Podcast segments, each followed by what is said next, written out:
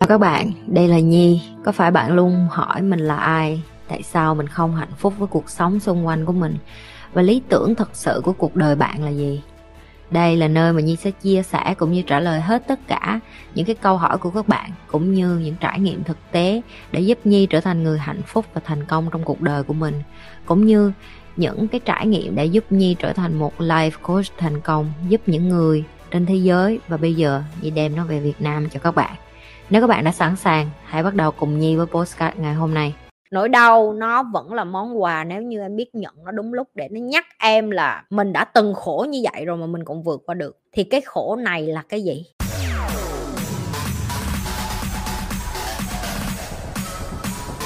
Vấp ngã nhiều thì mới tốt, đúng không chị? Chị nói thiệt là hồi xưa khi mà chị vấp ngã, chị rất ghét cái cảm giác đó. Chị rất ghét cái cảm giác mà khi mình thấy mình giỏi, mình thấy mình nỗ lực, mình thấy mình tích cực, mình thấy mình dám chiến đấu với cái sự khốn nạn của cuộc đời. Hồi xưa chị Nhi rất là nạn nhân, chị Nhi cứ đổ lỗi hết tất cả cho cuộc đời là tại sao mình bất hạnh vậy. Có những lúc chị Nhi nghĩ là tại sao những cái đứa trẻ khác cùng trang lứa với mình nó lại đẻ ra có ba có mẹ chăm sóc, tại sao cùng trang lứa với mình người ta lại có cái điều kiện học hành, tại sao cùng trang lứa với mình người ta đi học về có ba mẹ chăm bẵm. Chị Nhi không có nói là nhà chị Nhi không có cho chị Nhi ăn luôn, em hiểu không? Nhưng mà chị Nhi chưa bao giờ cảm giác thấy mình được đối xử như một người, tại vì chị Nhi cảm thấy như là mình cứ bị ăn ghế lên đầu, rồi mình bị đập, rồi khi mà mình muốn tâm sự cũng không có ai nghe á. Lúc đó mình chỉ tủi thân và mình chỉ có trách trời than thân trách phận thôi. Và theo thời gian khi chị Nhi đi làm, chị Nhi đi học, chị Nhi đem theo cái mối hận thù với cuộc đời đó, để chị Nhi đổ lỗi cho cuộc đời là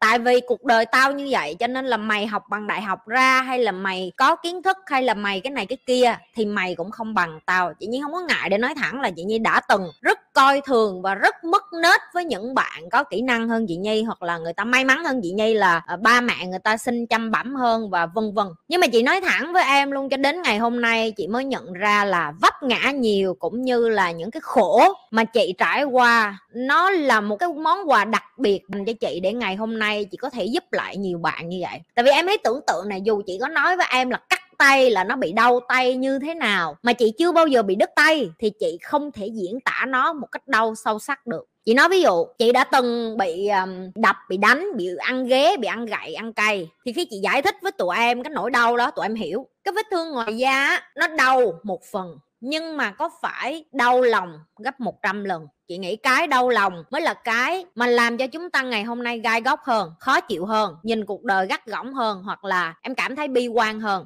Người ta cứ nghĩ là những cái đánh đập về thể chất nó làm cho em bị buồn, bị đau, nhưng mà chị thấy theo thời gian da của chị đâu có còn một sẹo nữa đâu.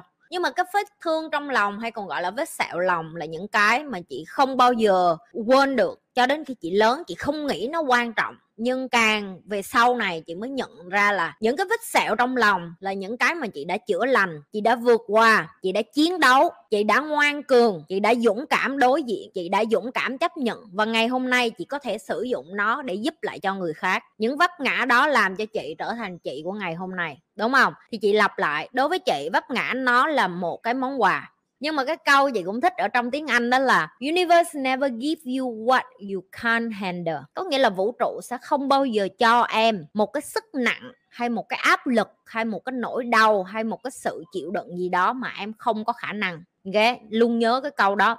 Nếu như sức chịu đau của em, ví dụ chị nó gọi là quýnh đi thì nghe hơi quá. Ví dụ có đứa nó bị quýnh một cây, nó đã khóc bù loa lên, xong rồi nó đập đầu vô ghế, rồi nó bù loa đời sống đời chết. Nhưng mà có một đứa khác em quýnh lên đầu nó ba cái ghế, em đập bể cái ghế, rồi em quăng rựa vô người đó là sành sẹo thành mũi tên tùm lum tà la hết, nhưng nó vẫn gồng lại, nó chiến đấu em. Thì đây là cái mà chị muốn so sánh, sức chịu đau của hai người này khác nhau. Thậm chí em đi bệnh viện, bác sĩ cũng hỏi từ 1 đến 10 em đau chừng nào. Tức là họ có measure, tức là họ có cân, họ có đo cái sức chịu đựng của mỗi người. Thì có thể sức chịu đựng của chị hơn những người khác, nó cũng chính là món quà để cho chị tích tụ nhiều cái nỗi đau như vậy, để cho ngày hôm nay những người mà người ta đau khổ, người ta đến người ta chia sẻ, chị thấu hiểu được hết, chị nhìn thấy được hết, chị hiểu được hết. Chị không có nói chị biết nè, tại vì biết nó là một trong những cái từ rất là ngu xuẩn khi mà em muốn nói về người khác là tôi biết nỗi đau của bạn, em không bao giờ biết hết á.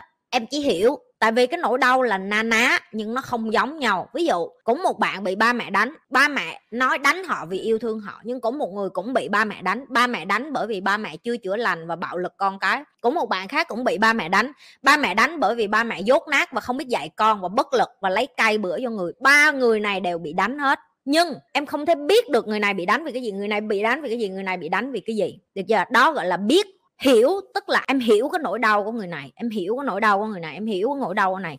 Cho nên khi tụi em chia sẻ với chị về những cái tổn thương của tụi em, chị không thể biết hết được hoàn cảnh gia đình của tụi em, chị không thể biết hết tất cả những cái lý do tại sao ba má em đập em, nhưng mà chị hiểu cái nỗi đau đó, được chưa? Tụi em phải biết là dùng từ nó cũng rất là quan trọng, khi muốn dạy ai đó từ ngữ nó cực kỳ quan trọng, phải dùng từ làm sao để cho người ta hiểu nữa. Vấp ngã nó là một món quà, nhưng mà không phải ai vấp ngã xong cũng có thể đứng lên được. Cái sự khác biệt duy nhất, tại vì mình có công nhận không mấy đứa, đó là cuộc đời của chúng ta chỉ có khổ hơn chứ không có khổ bớt, đúng không? Em lớn thêm 1 tuổi em lại trải thêm những cái nỗi đau khác, em lớn thêm 2 tuổi em cũng qua những cái nỗi đau mới, em lớn đến 3 tuổi em lên cái nỗi đau khác. Và cái nỗi đau của em nó chỉ có increase, tức là nó chỉ tăng lên chứ nó không có giảm đi.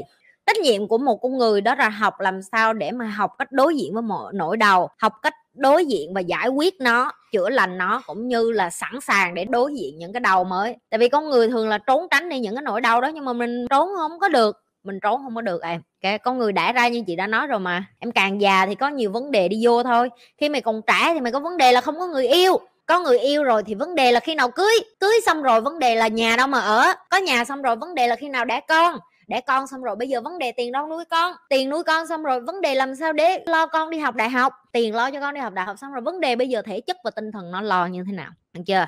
Em sẽ luôn luôn có vấn đề phát sinh trong cuộc đời. Hãy học đối diện với nỗi đau, học đối diện với vấp ngã, và cảm ơn tất cả những cái vấp ngã trong cuộc đời của chị. Tụi em cũng nên cảm ơn tất cả những cái vấp ngã trong cuộc đời tụi em.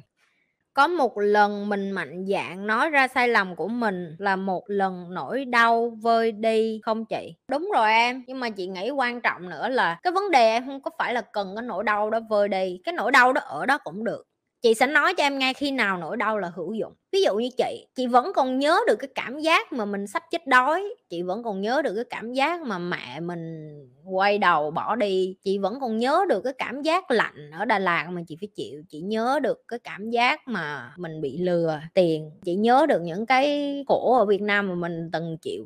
Tại sao nó quan trọng? Tại vì nó làm cho chị trân quý hơn khi mà chị ở trên cái đỉnh mà chị đang ở bây giờ. Đối với cái đỉnh này, đối với chị nó cũng chút chút thôi, nó cũng không có bự lắm, nhưng mà nó cũng là cái điều làm cho mình dễ bị kiêu ngạo. Tại vì mình đã là người giỏi, mình đã là người được người khác biết đến là mình là người giỏi, và mình có được một chút gọi là thành tựu trong cuộc đời. Nó dễ làm cho người khác ngộ nhận là mình là nhất trên thế giới này rồi. Và đó là một con dao hai lưỡi của thành công. Khi mà bạn thành công rồi thì bạn chủ quan. Khi mà bạn thành công rồi thì bạn coi cái chuyện là bạn thành công là cái chuyện hiển nhiên, tại vì bạn giỏi. Nhưng mà thật ra không phải, cái yếu tố thành công nó cũng đến từ nhiều yếu tố như chị từng nói, là nó phải là may mắn nè, nó phải là đúng thời điểm nè, nó phải đúng người sẵn sàng, nó phải có người giúp. Em cũng phải sẵn sàng và em cũng phải có kiến thức, có rất nhiều yếu tố để tạo nên sự thành công. Cái nỗi đau nó góp phần cho chị để nó nhắc chị là no pain no gain, không có cái thành công nào mà nó không đến từ cái nỗi đau mà hồi xưa mình phải chịu đựng. Ok, cái đó là cái chắc chắn. Nếu như em mà không có chịu được những cái nỗi đau trong quá khứ thì bây giờ em không có trân quý những cái thành phẩm của em, là cái thứ nhất. Và cái thứ hai là em không